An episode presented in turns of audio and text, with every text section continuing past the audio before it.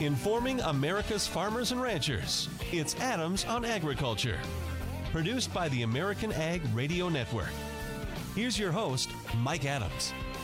Hello, everyone, and welcome to Adams on Agriculture. Thank you for joining us. Hope you're having a good day. A special welcome to the listeners of KOKK in Huron, South Dakota, our new affiliate here with Adams on Agriculture. Welcome aboard. Glad to have you with us.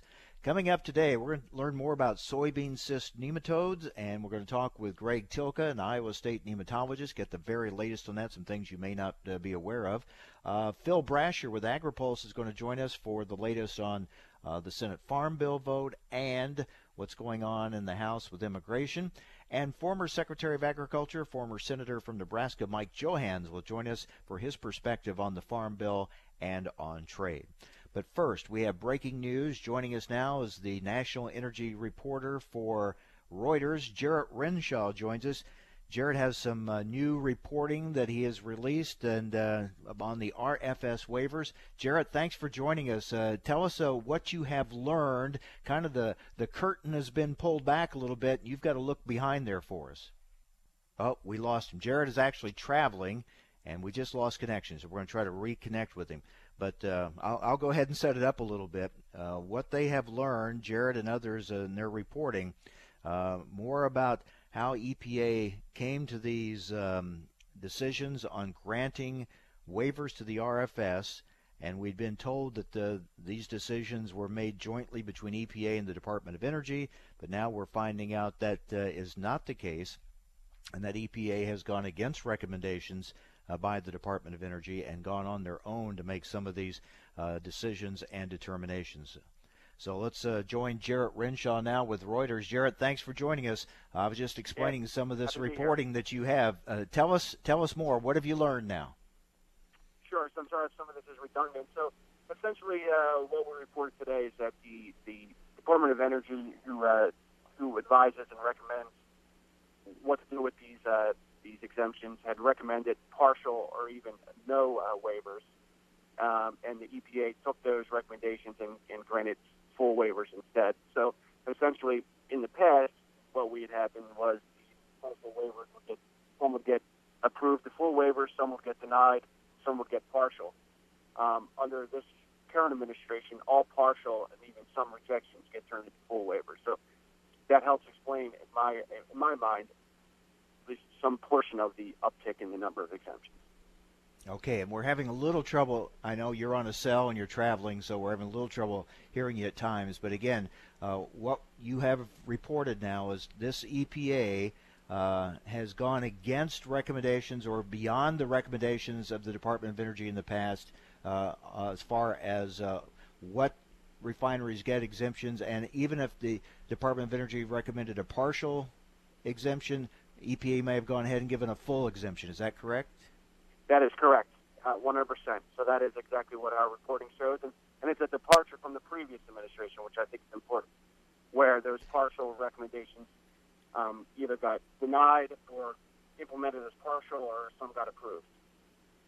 And also, doesn't it uh, uh, go against what we have heard from Administrator Pruitt in the past is he when he has said that he, he makes these decisions, uh, you know, in cooperation and in conjunction with the Department of Energy. It, it certainly raises the questions of whether Pruitt was using the, the, Department of Energy as cover for his decisions and doing that fairly.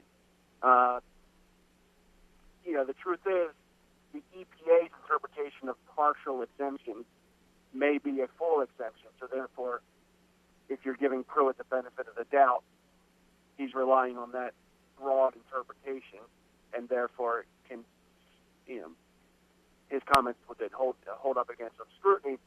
Clearly, that's not what he was. He wasn't trying to thread the needle on that. He was clearly giving the the impression that the DOE and the EPA are in lockstep, which is clearly not the case. We're talking with National Energy Reporter for Reuters, Jarrett Renshaw. And Jarrett, it seems like Administrator Pruitt does this a lot. It, it, it's it's his interpretation of uh, of something that seems to be different from uh, so many other people, and that's kind of what we have here. He, he sounds like he has left himself some wiggle room for protection even though almost everyone else seems to interpret what he's been saying differently. For sure, and, and you know, sometimes the truth is not even that bad, right? For some, right? I mean, he he he can presumably could defend the how his interpretation of the partial waivers, right? And uh, I, I think we're all grown-ups, and he could he could explain that, um, and I think fairly, and give some context to the court rulings, and and and. But I think using the broad explanation as a defense when you're speaking on the road to, to people you're trying to carry some favor with, I don't think. And now they they think you've been lying to them. I, I don't think that's obviously a good strategy in hindsight. What else have you turned up in your reporting on this? Well, I think the one interesting thing, obviously, the partial waivers are, are interesting, but I would like to know who got the full exemption. Um, we, we, our reporting shows that DOE uh, denied one, and uh, EPA in turn gave that to a, a full exemption after the company provided EPA some some some additional information. Uh, certainly, it would be curious to find out who that who that company was. Um, and then secondly, we uh, we reported we don't know the size and how many partial exemptions were recommended and then eventually turned into full, but we do know the name of one, and that was Andeavor, which is the you know a company that reported 1.4 billion dollars in profits last year. Um, clearly, there was a lot of a lot of concern when we heard that they got the exemption. I think those those concerns will grow now that we learned that they were recommended for a partial, the EPA turned them into a full. Um, especially in, in, in light of the fact that the EPA has in the past given partial exemptions. We had known at least one occurrence. So, um, you know, there was concern whether Andeavor justly got one. And I think the fact that the DOE recommended a partial and the EPA gave them a full increases the scrutiny on, on, on, that particular case. Um, but I think the, you know, the public should know more about uh, this process and how the, how many of the DOE partial and how many turn into full. I think you know the, the scale of it probably matters too. Just a minute left here, Jarrett. But what this shows is an EPA acting on its own, Administrator Pruitt acting on his own. Uh, obviously, with your reporting, he's not always going with what the Department of Energy recommends, even though he has said he's working with them. We've heard him say before he's working closely with USDA. We've heard Secretary Perdue uh, be critical of these waivers. So obviously, he's not in lockstep with these other agencies. Clear, and, and I think that the, the, the import of uh, our story today, I believe, so we, although we don't we don't get there fully, I think it's further evidence that Pruitt is not alone, but certainly carrying out his own policy um, on this particular issue. Uh, there's no doubt that these types of decisions, right, who how you deal with the DOE recommendations go up to the top of the, the food chain at the EPA. No one can imagine that those kind of decisions are being made by mid-level career staff.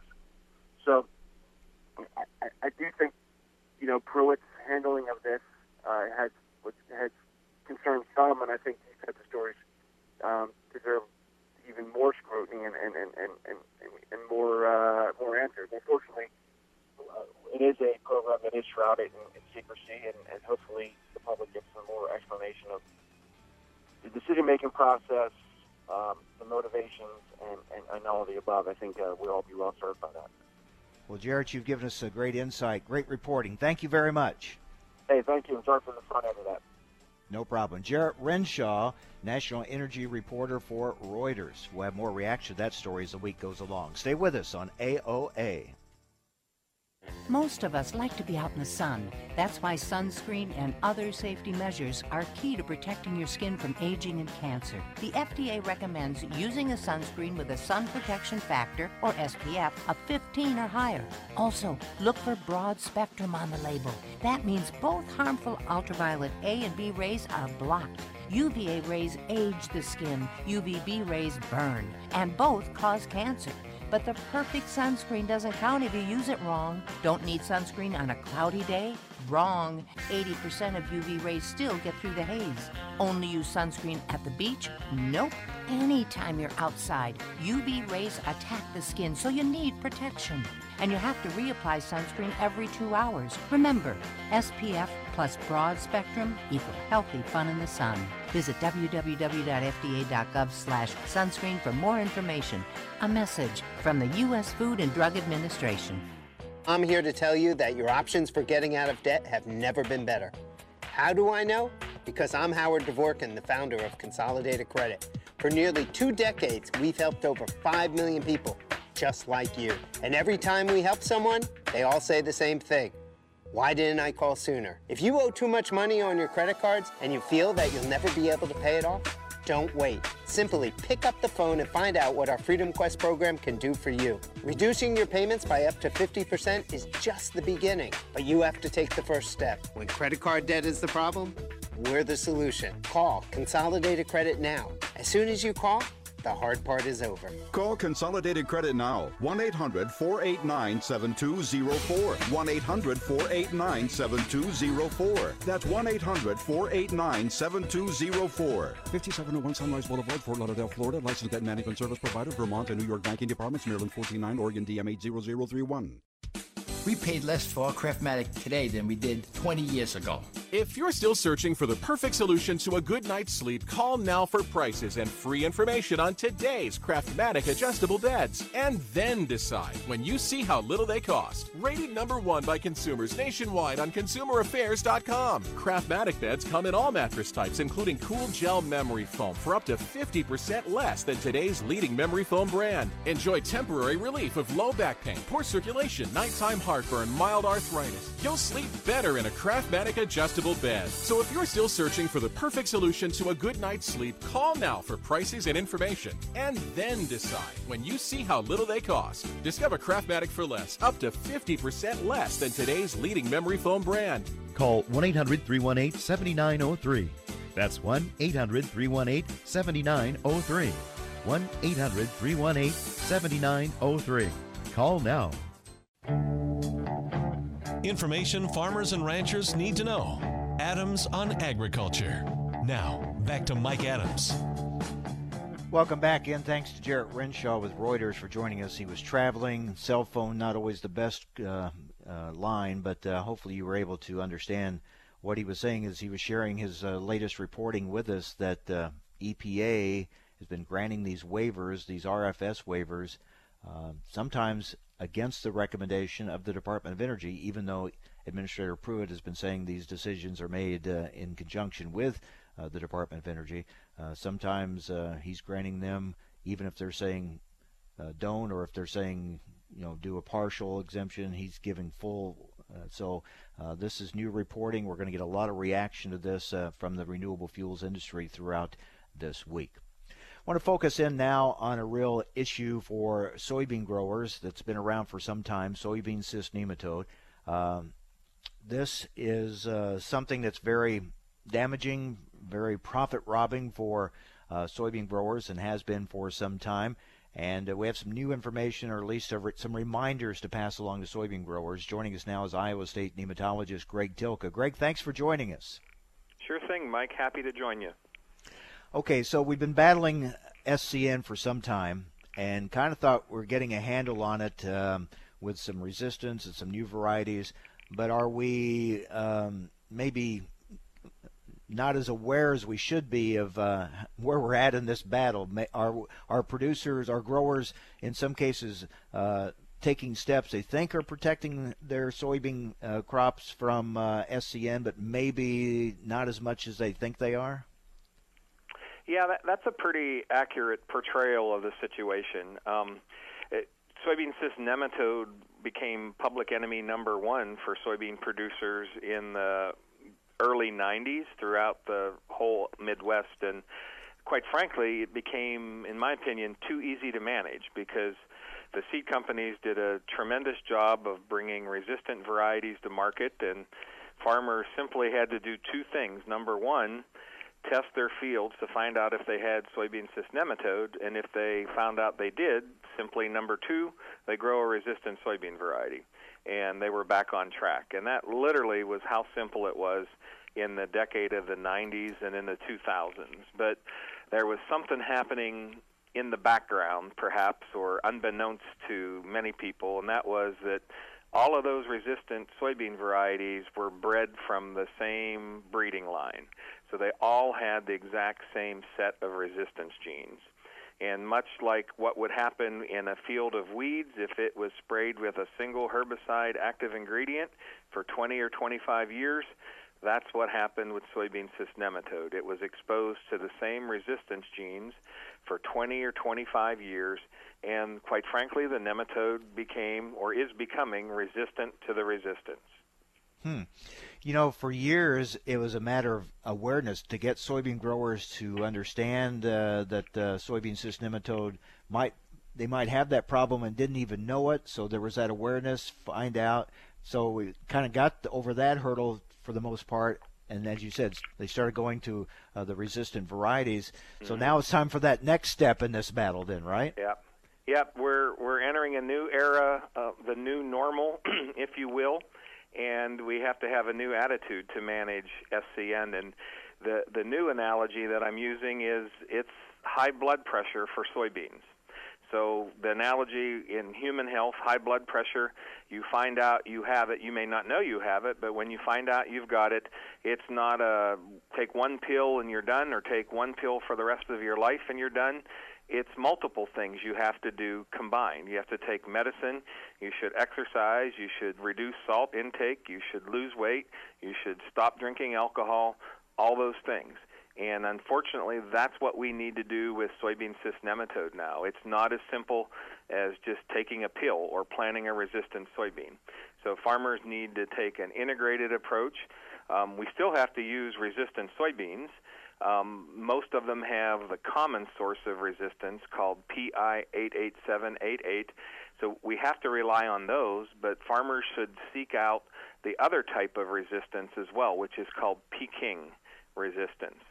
And then, depending on where the farmers farm, we want them certainly to rotate to non host crops like corn and small grains and so forth.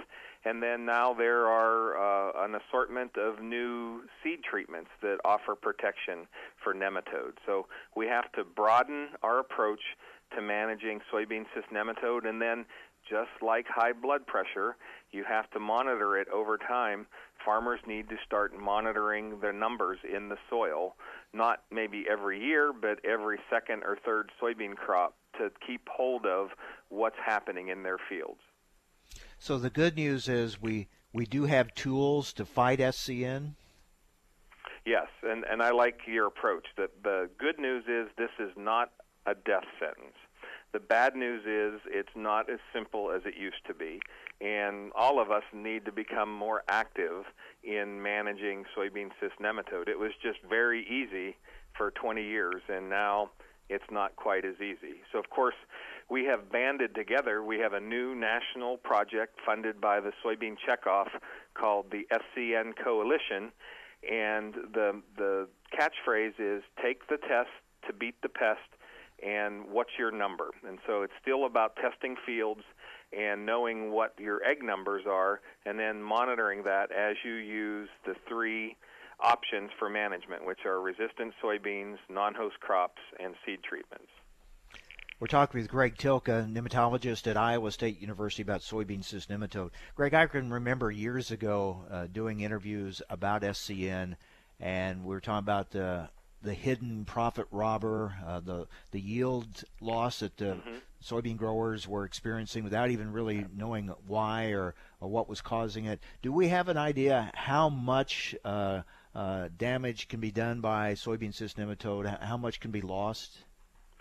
Well, that's a, a, a good question, Mike, and it's a hard one to answer with science because soybeans are grown over so many millions of mm-hmm. acres uh, in the U.S.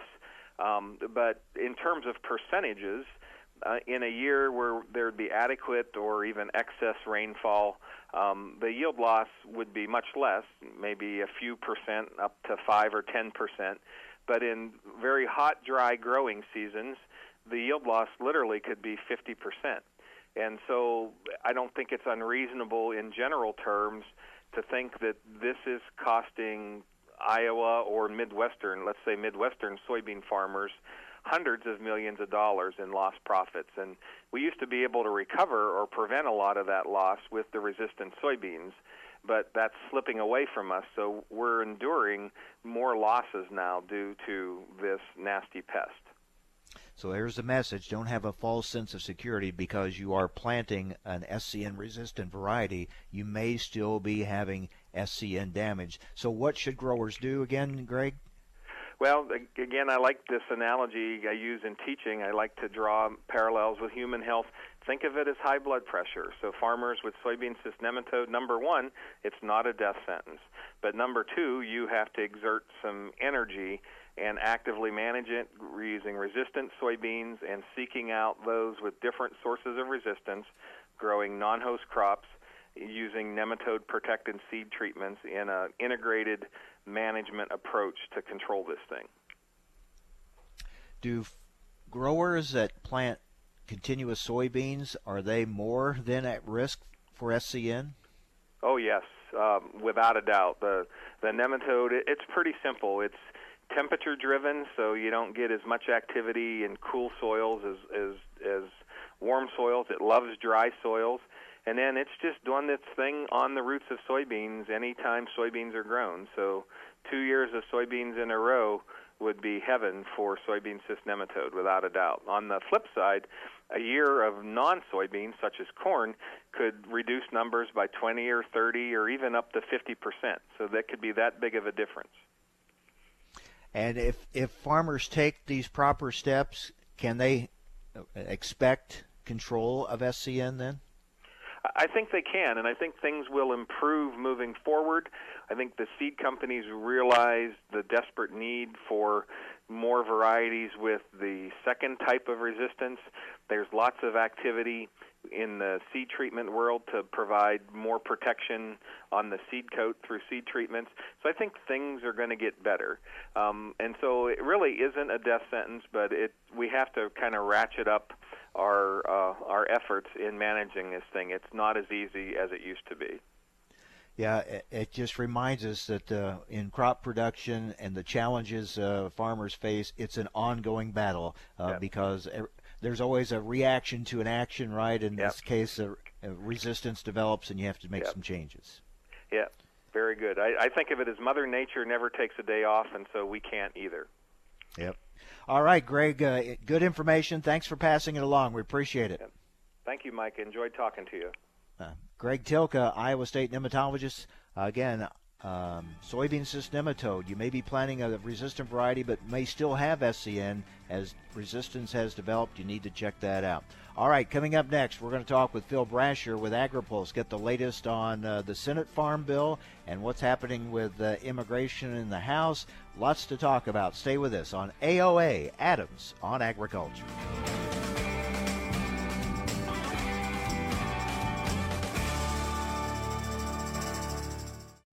Thanks for listening to Adams on Agriculture from the American Ag Network. We're excited to explore the topics that make a difference to agriculture. The Farm Bill, immigration reform, reducing regulations, trade, new technology, as well as infrastructure and health care. Through the year, Adams on Agriculture will originate on location from several major national meetings and events. Subscribe to the show's podcast at AmericanAgNetwork.com. Thanks for listening to Adams on Agriculture from the American Ag Network. A lot can happen in six seconds. A rodeo ride, a dramatic basketball win, and the world record holder can solve a Rubik's Cube. Six seconds is how long it takes for an 18 wheeler traveling at a safe speed to come to a complete stop. And in those six seconds, that truck will travel the length of two football fields. So please, give them room. Never cut in front of a large truck for any reason. Our roads, our safety. Learn more at sharetheroadsafely.gov. Time now for a market check here on Adams on Agriculture. I'm Rusty Halverson for the American Ag Network. Grain and soybean futures mixed on Tuesday after starting the week with a sell off. Some excessive rainfall in the Midwest and Plains is helping attract a little bit of buying interest, according to the Wire Talk on this Tuesday. Domestic crops, though, still in very good shape. Overall, conditions for the nation's corn and soybeans holding mostly steady last week. Corn, good to excellent rating, down a point, 77% good to excellent, still the highest rating since 1999. Soybeans, good to excellent rating, holding steady, 73% last week. In the weather forecast for the western Corn Belt, light to moderate showers expected in eastern and southern areas today into tonight. In the eastern Corn Belt, scattered showers and thunderstorms seen today and tonight too. In the northern plains, a few light to locally moderate showers may occur today or during tonight. On the charts, December new crop corn sees a ceiling at 380 and a half. Nearby support lies at 369. New crop November soybeans are racing intraday gains to close lower on Monday. We've been trending in a mix on this Tuesday.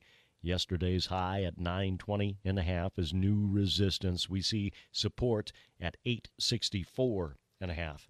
Livestock at the Merc in live cattle futures, we are trending in a narrow mix, 32 cents on either side of steady on this Tuesday. A narrow mix in feeder cattle. Most cash cattle market watchers expect a quiet Tuesday in the central and southern plains. Lean hog futures trending 75 to $1.70 higher. The Dow up 59 points. August crude oil in New York up 50 cents. You're listening to Adams on Agriculture. I'm Rusty Halverson for the American Ag Network. All right, guys, we're ready for our Four Seasons sunroom, and Daddy's gonna get a rec room with refreshments. Oh no, we'll be sleeping under the stars. Mom, what about the one with, you know, the fun? Nice try, little bro. It's a gym. My gym. Hey, Grandma's getting her Four Seasons garden room. Weather tight and still like being outdoors. Maybe a living room. Oh no, wait, a family hub. Yeah! No matter what the budget, the season, or the climate, Four Season Sunrooms let you and your family enjoy the outdoors inside. Call now to hear more about these great offers from the premier manufacturer of sunrooms since 1975. More reasons for Four Seasons now. To find out more, call toll free 800 988 4477. That's 800 988 4477. Call 800 988 4477 today.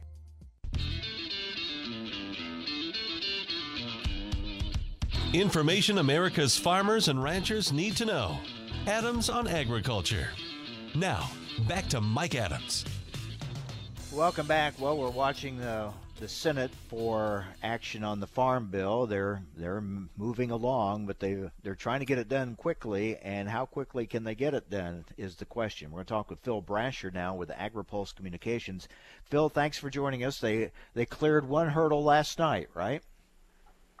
They did. It was a uh, procedural motion. Uh, this gets complicated, but it was a procedural motion to take up uh, take up the bill, a cloture motion they call it. We're now in a period of 30 hours, and uh, before we have a vote to actually take up to proceed to the bill. Uh, that could get shortened. Uh, we could be uh, uh, waiting till tomorrow until we have a vote on that. Um, actually that vote to actually proceed to the bill, and then we actually start debating the bill. Okay, it it gets confusing because you start getting too deep into the weeds on uh, on procedures within within the Senate. But basically, uh, it sounds like Chairman Pat Roberts is trying to take some steps to keep this from getting bogged down in the amendment process. Uh, to keep it from getting bogged down, but also to uh, keep uh, off some uh, amendments uh, that would uh, that target particularly crop insurance. Um, there are a couple of amendments uh, out there floating around. They're expected to be uh, filed, haven't been filed yet. Uh, uh, one to put a means test on crop insurance, another one that uh, would cap uh, the amount of premium subsidies that any one uh, producer could uh, uh, receive. Uh, and there'll be some other uh, other amendments as well. I, there is an effort. Uh, the committee, uh, the leaders of the committee, are working with the uh, Senate leadership uh, to uh, to restrict the number of amendments as as, uh, as far as possible. And it looks like there's also some that, want to push for checkoff reform. There's some that want right. uh, some some amendments on conservation and animal rights. So, uh, yeah, even though it looks to go a lot smoother in the Senate than it did in the House, there are a lot of different ways it could get off track too. Right, and that uh, really depends on uh, how uh, strictly they limit they limit the uh, amendment process. There are about 16 amendments that have been, which is not really that many, that have been filed so far as of this morning. Uh, but there'll be many more coming in. Uh, I suspect there will be a fairly small number that are actually uh, made in made in order, and we may not know what that list is until it, uh, at least tomorrow. So Chairman Roberts has repeatedly said he wants this passed before their Fourth of July recess. Um, that's a, that's ambitious. Do you think they can get it done this week? Uh, absolutely, because they'll be gone all next week.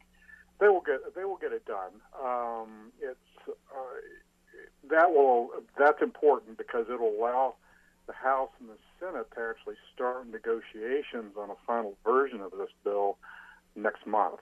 So uh, they will get this they will get this bill out of the Senate probably with a limited amount of debate on amendments. Um, I would think uh, Thursday because the senators are going to, uh, really going to want to get out of town. So I would look for Thursday um, the bill to pass, and then in July we can uh, start seeing uh, start seeing negotiations begin and those should be very interesting given the differences that uh, will be between the House and Senate bills.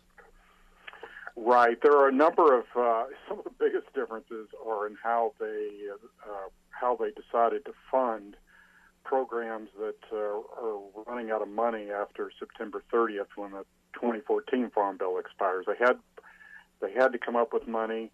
Uh, they had different priorities in the House and the Senate, and they had uh, they targeted different programs for cuts in order to fund their priorities. And they're very different between the two bills, and uh, they're going to have to sort through those, come up with compromises on uh, where they get the money and where they put it. So we expect that vote in the Senate on the Farm Bill this week. We're talking with Phil Brasher with AgriPulse Communications. Phil, I asked you the other day about uh, what you were hearing concerning uh, the president's plan or wish to kind of reorganize some uh, things, uh, and including moving SNAP away from USDA and moving to, to Health and Human Services. And uh, I guess um, Chairman Roberts was asked about what he thought about it, and he just said it's not going to happen. We're not going to do it. He was very clear about it. So obviously, it's it's running into some pretty strong headwinds already.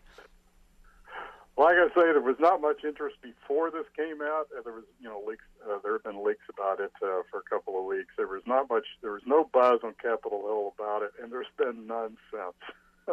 so mm-hmm. it's uh, it's pretty much landed with a big thud.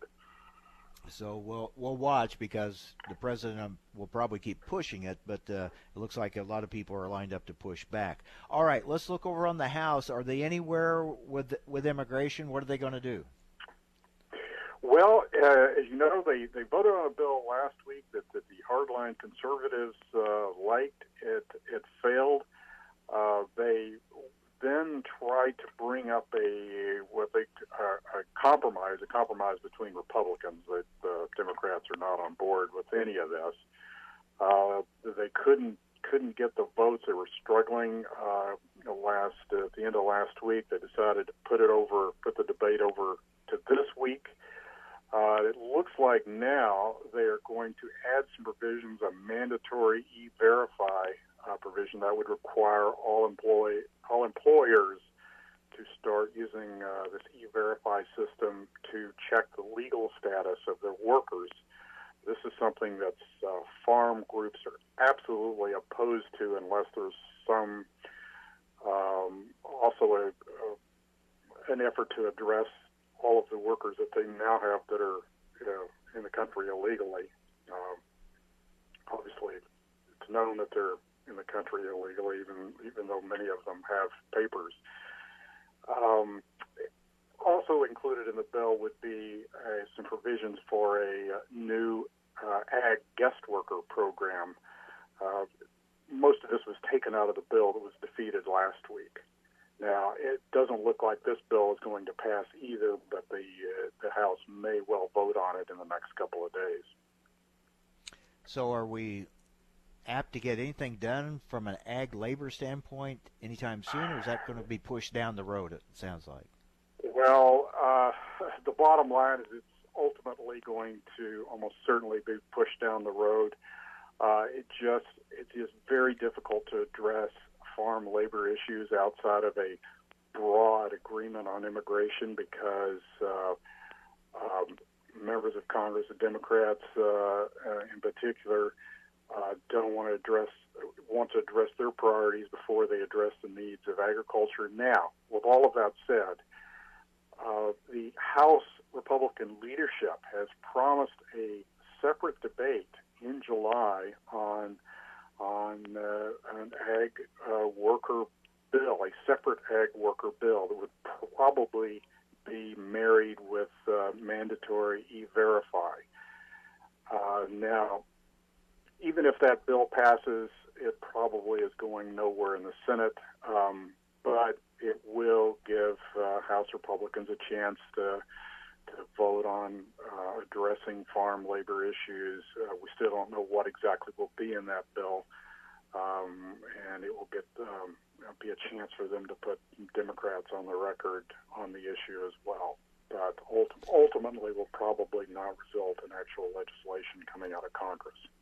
Wow, that, that's so frustrating. We get so much of this, uh, you know, um, where they go through all the uh, the pretense of uh, that they're doing something on an issue, knowing all along almost that nothing's going to get done on it. It just it's it's frustrating that uh, we go through this and it, it looks like you know they try to make a public attempt that they're doing something, but in the end nothing happens. Uh, that's so much of the way things are working right now. Uh, it's all uh, the House Republicans in particular very focused on the November elections and trying to retain control of the House. Uh, their their hold on the House is uh, very precarious uh, when you look at uh, dig down into the polls in various uh, various districts, swing districts.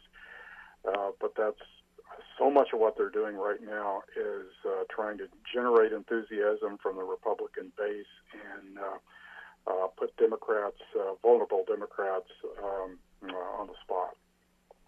All right, Phil. It, it, will be interesting to see this play out. Uh, so we, we think uh, that Senate vote will come this week, and if they get that bill passed and right. on to conference, uh, it'll be interesting. You think uh, ranking member in the House Ag Committee, Collin Peterson, uh, he's probably going to like a lot more about that Senate bill than he does the House bill, right? He is, as well as many of the Democrats on on the committee. There are the there are a lot of priorities for Democrats in terms of local agriculture, in terms of uh, organic agriculture research that are in the Senate bill that Democrats on the House Agriculture Committee really like. Uh, so uh, yes, and uh, Collin, Collin Peterson. One thing he is not going to like about the Senate bill is it does not give the increase to the conservation reserve program that he wants, and that is in the House in the House bill. So that's that's a big uh, um, that's a big difference between the two bills, and one where Peterson is going to want to fight for what's in the House bill. We paid less for our Craftmatic today than we did 20 years ago. If you're still searching for the perfect solution to a good night's sleep, call now for prices and free information on today's Craftmatic adjustable beds. And then decide when you see how little they cost. Rated number one by consumers nationwide on consumeraffairs.com. Craftmatic beds come in all mattress types, including cool gel memory foam for up to 50% less than today's leading memory foam brand. Enjoy temporary relief of low back pain, poor circulation, nighttime heartburn, mild arthritis. You'll sleep better in a Craftmatic adjustable bed. So if you're still searching for the perfect solution to a good night's sleep, call now for prices and information. And then decide when you see how little they cost. Discover Craftmatic for less, up to 50% less than today's leading memory foam brand. Call 1 800 318 7903. That's 1 800 318 7903. 1 800 318 7903. Call now. All right, crew, let's get her dug. Honey, you want to give me a hand? I'm planting that tree, remember? No matter how large or small your digging project may be, no matter how urban or rural, you must always call 811 before any digging project. 811 is our national one call number, alerting your local utility companies to come out and mark any lines they have near your dig site. You must call 811 at least two to three business days before any digging project so you can avoid hitting our essential buried utilities. This includes natural gas and petroleum pipelines, electric, communication cables, and water and sewer lines. So before you do this or this, make sure you do this. For digging projects big or small, make the call to 811. Brought to you by Common Ground Alliance. I'm here to tell you that your options for getting out of debt have never been better. How do I know? Because I'm Howard Dvorkin, the founder of Consolidated Credit. For nearly two decades, we've helped over 5 million people just like you. And every time we help someone, they all say the same thing. Why didn't I call sooner? If you owe too much money on your credit cards and you feel that you'll never be able to pay it off, don't wait. Simply pick up the phone and find out what our Freedom Quest program can do for you. Reducing your payments by up to 50% is just the beginning, but you have to take the first step. When credit card debt is the problem, we're the solution. Call Consolidated Credit now. As soon as you call, the hard part is over. Call Consolidated Credit now. 1 800 489 7204. 1 800 489 7204. That's 1 800 489 7204. 5701 Sunrise Boulevard, Fort Lauderdale, Florida. Licensed debt management service provider, Vermont and New York banking departments, Maryland 49, Oregon DM 80031. Reason number 12 why you should own a ThermoSpas hot tub? They require no attachment to your home's plumbing. Thanks to the ThermoSpa's unique built-in thermofiltration system that filters the water an incredible 144 times a day, you simply fill it with a garden hose and your water stays crystal clear with very little maintenance. Call to receive a free DVD and brochure and find out how you can own a ThermoSpas hot tub for only a few dollars a day. Right now, they're offering 0% APR financing with approved credit and a $1,000 savings coupon, including free delivery, free chemicals, and a cash discount. And with models starting at $4,995, there will never be a better time to own a ThermoSpas hot tub. So call now and ask about this limited time offer. Call ThermoSpas today at 800 991 5852 for your free DVD and brochure. That's 800 991 5852. ThermoSpas, hot tubs designed to improve your life. Call 800 991 5852 today to take advantage of 0% APR financing. All right, guys, we're ready for our Four Seasons sunroom, and Daddy's gonna get a rec room with refreshments. Oh no, we'll be sleeping under the stars. Mom, what about the one with, you know, the fun? Nice try, little bro. It's a gym. My gym. Hey, Grandma's getting her Four Seasons garden room, weather tight and still like being outdoors. Maybe a living room. Oh no, wait, a family hub. Yeah! No matter what the budget, the season, or the climate, Four Season Sunrooms let you and your family enjoy the outdoors inside. Call now to hear more about these great offers from the premier manufacturer of sunrooms since 1975. More reasons for four seasons now. To find out more, call toll free 800 988 4477. That's 800 988 4477. Call 800 988 4477 today. Most of us like to be out in the sun. That's why sunscreen and other safety measures are key to protecting your skin from aging and cancer. The FDA recommends using a sunscreen with a sun protection factor, or SPF, of 15 or higher. Also, look for broad spectrum on the label.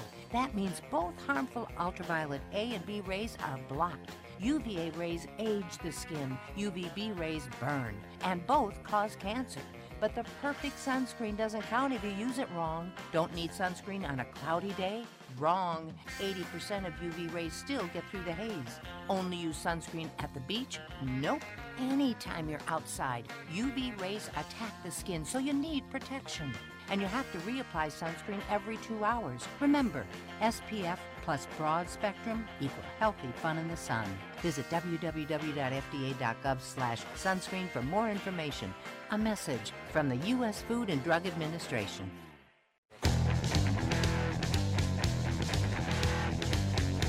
Information America's farmers and ranchers need to know.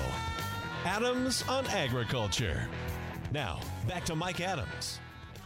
Welcome back. A lot going on um, on the Senate floor. Senate Ag Committee Chair Pat Roberts saying we must provide certainty and predictability in this uncertain environment.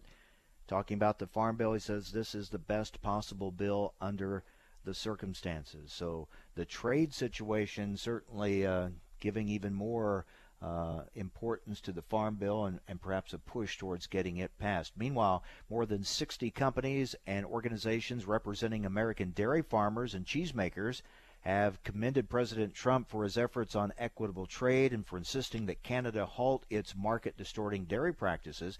But at the same time, the companies are urging the administration to reconsider its imposition of new tariffs on Mexico in light of that country's constructive engagement in NAFTA negotiations and the harm they say that Mexico's retaliatory tariffs will have on U.S. dairy uh, and its trade and with its most uh, reliable market, which is Mexico. So there's a lot going on now. I want to get some perspective from someone who's been in these uh, skirmishes before. Former Secretary of Agriculture, former Nebraska Senator Mike Johanns. Mr. Secretary, thanks for joining us. Thank you. Good to be with you. All right. So with all this going on, uh, first I want to get your thoughts on where we are with trade, uh, the tariffs, and the retaliation, the the path we seemingly are, are are going down now. What are your concerns with this? Well, there's trade battles everywhere, and uh, uh Mike, to start out with, um, you need only look at the price of corn and soybeans, and, and uh, that'll tell you what's going on.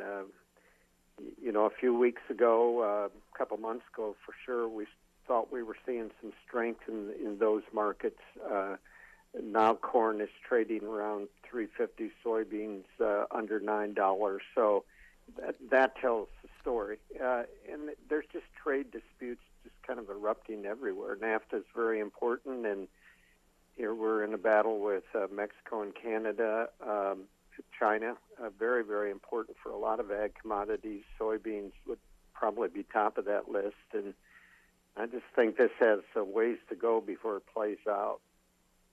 If you were still in the Senate or if you were still at USDA, what would you be saying to this administration on their trade policies? I think where we have uh, fallen short for many, many years is enforcement. Um, it's it's always something that's hard to find money for. Um, it's hard to build the staff necessary to get the enforcement done at USTR, and and I think consequently countries looked at our lack of enforcement and said, well, we can do things here and push the envelope. So uh, I really do think even if this um, were to work out uh, today, I, I still think you have to put some some muscle behind the enforcement piece of this because a trade agreement is only going to be as strong as the enforcement piece, and I think that's where we came up short for a lot of years. President Trump saying he's taken this tough action on China because uh, of things like uh, you know intellectual properties and other areas he feels that China's uh, taken advantage of us or uh, has an upper hand on some things and wants to correct it. Agriculture kind of getting caught uh, in as uh, bearing the brunt of the retaliation in the in the quest for this overall improvement in trade. Is there any way to uh, avoid agriculture getting hurt in the short term to get a longer term uh, uh, improvement in the trade situation? Well, the president himself and Sonny Perdue, um, the Secretary of Agriculture, now have both said we're we're going to endeavor to hold agriculture harmless, hold our farmers harmless.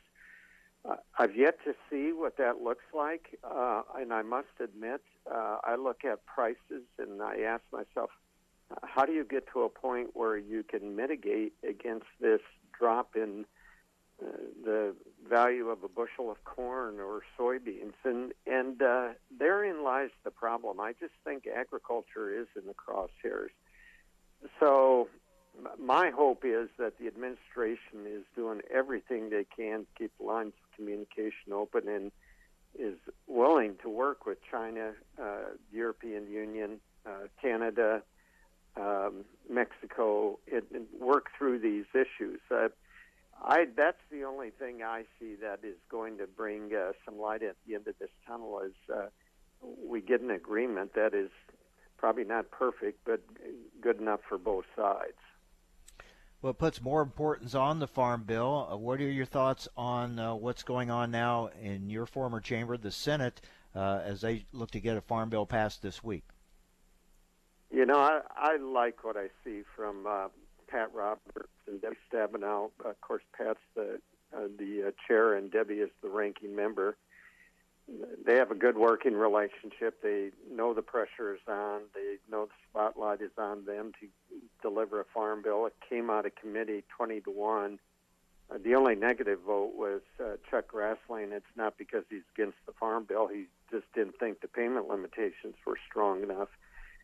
I think it goes to the Senate floor with a lot of momentum. They'll have to work through amendments, and hopefully they can get that done. But I think when it's all said and done, they will have a strong vote in the Senate. I, I wouldn't be surprised if this farm bill gets 80 votes plus uh, in the Senate. If that's the case, I think it builds momentum going into a conference with the House to get a bill done. So I was pretty pessimistic about this six weeks ago. I'm much more optimistic just simply because the Senate has kind of grabbed a hold now, and we do have a House bill that we can conference. So I think it's just a, it's looking more likely that we can get a farm bill done this year. Yeah, we need something positive uh, for sure. Mr. Secretary, always good to talk with you. Thank you for your perspective. Absolutely. Take care. Okay, look forward to talking with you again soon. Mike Johanns, former Secretary of Agriculture, former Senator from Nebraska. All right, so a lot of things happening tomorrow. Bob Dinneen with Renewable Fuels Association will join us. His reaction to the uh, story we heard from uh, Jarrett Renshaw with Reuters earlier about uh, EPA's approach to these RFS waivers and uh, more on the Farm Bill and a lot of other issues happening as well. Stay with us right here on AOA Adams on Agriculture.